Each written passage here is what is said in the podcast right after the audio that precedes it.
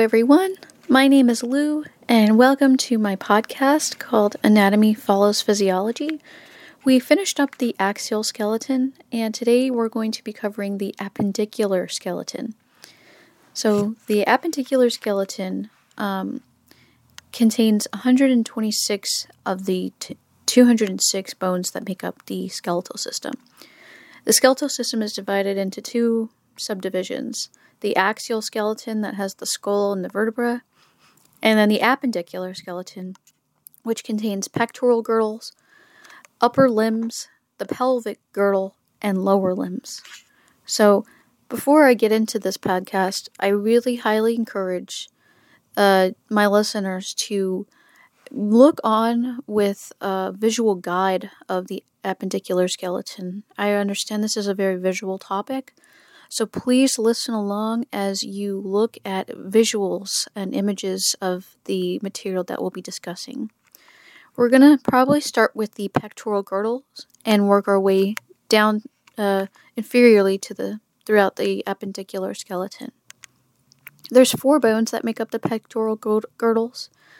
There's two clavicles, um, which are kind of like your an- uh, your anterior shoulder uh, uh, bones uh, that connect to the sternum, the top part of the sternum, the manubrium.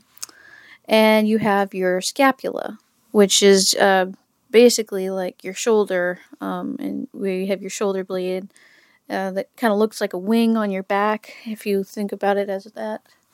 And there's two scapula, your left and right, and that those basically make up your pectoral girdles. We're gonna kind of delve deep into each bone of the uh, appendicular skeleton and talk about every feature, uh, well, at least most of the major features um, that are important to each uh, bone. So, if we start with the clavicle, you'll see that there's uh, three main features uh, to a clavicle, or actually, really two. Um, there's a sternal end, which kind of is more flattened, and that's the part of the clavicle that attaches to the uh, manubrium, which is the uh, top portion of the the sternum.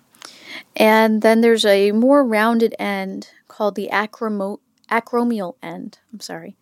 It's called the acromial end because it attaches to the acromion of your scapula. And that kind of gets us right into the scapula. There's, you know, your left and right scapula. We're going to discuss it from an anterior view. Um, starting from the acromion, which is the um, highest point of your shoulder. Um, that's the part that kind of juts out. There's two little parts that jut out of the um, scapula, um, the acromion, and then next to it's the coracoid process. Um, next to that, you have the the spine, uh, which is just if you follow the acromion, you know, down this line of this sort of prominent edge that you know kind of reaches out. It's the spine of the scapula, uh, but that's actually posterior. I apologize. Um, on an anterior view, instead of the spine, you have the supra. I'm sorry, you have the subscapular fossa, and then on either edge of the scapula, you'll have these borders. The one that is facing or towards the acromion is going to be the lateral border. That's the part that's going to be sticking out more laterally uh, away from the midline. And then um, if you look more inwards, you'll find the medial border, and that's the other edge of the uh, scapula um, that faces inwards or toward the midline. Next, we're going to discuss the scapula from a lateral view, and you'll notice that in between the acromion and the coracoid process, is a glenoid cavity um, that actually uh, makes contact with the humerus, which we'll get started with in a second. And then looking at the scapula from a posterior view, you will notice that the space um, above the spine is called supraspinous fossa, and below it is called infraspinous fossa. Now, as I mentioned, the scapula makes contact with the arm bone, known as the humerus, via the glenoid cavity. It kind of fits into the head of the humerus via the um, the glenoid cavity. using a ball and socket joint. It's one of two ball and socket joints in the body, which we'll get into later. Starting from the head of the humerus and working our way down, um, here are some of the features that we'll be noting the head of the humerus, the um, anatomical neck, which is uh, different from the surgical neck. Uh, the ana- anatomical neck is kind of right around the head of the humerus. The surgical neck is more towards the shaft. You have the greater tubercle and the lesser tubercle. And then, if you keep going down past the surgical neck along the shaft, you'll find deltoid tuberosity, which is where your deltoid muscles sit. Um, then, if you keep going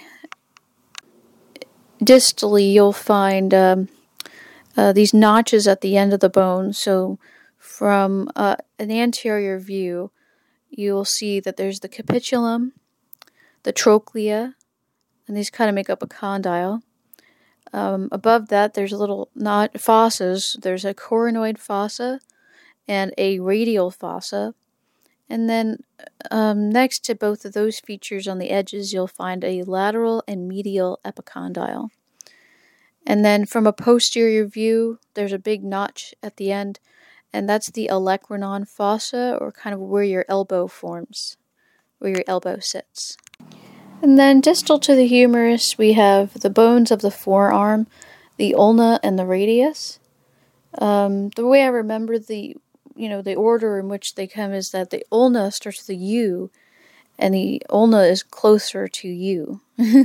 so it's more medial than the radius. The uh, radius kind of makes its con- contact with the humerus via the radial fossa, and the ulna um, kind of makes its contact with the humerus via the olecranon fossa, which is basically your elbow. Um, if you look at the um, U-shaped end of the old the ulna, you'll notice that it's kind of forming this U-shaped notch. We call it the trochlear notch. Um, and um, on the posterior view, you'll you'll see that it's called the olecranon. That's actually the name for your elbow. Um, and then the uh, surface that's um, at the end of the trochlear notch is called the coronoid process. On the ulna, you also have a radial notch, which allows the head of the radius to sit in. Um, you have uh, some ulnar tuberosity. Um, in between the ulna and the radius is an interosseous membrane, which is a membrane that's in between the two bones and keeps helps them stay stable. And the head of the ulna is actually opposite on the opposite end of the radius. So they're kind of uh, performing like this um, opposite um, positioning, um, where the head of the ulna is sitting at the bottom of the radius, and uh, at the the head of the ulna, there's the ulnar styloid process. Um, and then we'll kind of get into the radius. There's not too many features about the radius, other than the radius head, which is near the olecranon, the neck of the radius, uh, which is right below the head, radial tuberosity, um, right below the neck of the radius. Um, and then you have the radial, radial styloid process, which is the pointy projection um, at the bottom um, near the head of the ulna. Last but not least, we're going to cover the bones of the right, uh, the wrist and the hand. Um, there's uh, several mnemonics to remember this. Um, the one that I kind of came up with was is is kind of more of a process. So at the end of the ulna and the radius are your carpal bones, also known as your wrist bones. And you have about eight of them. So, starting with the bone that's um, right underneath your thumb, uh, which is also called your pollex. The way I think of the pollex for your thumb is if anyone here is an anime fan, um, anytime you ever watch anime, there's um, especially on Funimation. Not trying to get any any copyright, but if you notice the introduction to any anime episode, it starts with Annie Pollex. And so I think, you know, you're going to be watching this on some sort of screen that you're going to touch with your thumb. So when you think of anime and Annie Pollex, think of, you know, touching that screen to get to the anime with your pollex, your thumb. That's just one little funny way I remember it. Every know everybody has something that works good for them. Um, but starting underneath that, there's a little fun video that you might be able to find on YouTube about a thumb swinging on a trapezium. And that is the first carpal bone that we're going to start with. And that trapezium, uh, the thumb that's swinging on it, ends up swinging off of it and landing on a trapezoid. And that's the, uh, the bone next to it, um, right underneath the index finger. Um, and it lands on that trapezoid and it ends up decapitated. um, so the next bone in the, underneath the middle finger is the capitate. Um, and then next to that bone, um, kind of in this line of, you know, processal, procedural thinking, you know, the, the thumb gets decapitated, as does ham. And that leads us into the next bone, the hamate which kind of even looks like ham. um, and then underneath that, more towards the ulna, you have the tri- so yes, it's right uh, kind of towards the ulna, and it's this uh, car- metacarpal bone that's kind of a two for one deal, and uh, it's called the pisiform. It's kind of looks like a pea, uh, like the veg the, green vegetable pea. Um, if you see it on an anterior view, um, and uh, even though it, it's connected to the uh, the bone that's underneath, it's it's actually a, a, a another bone.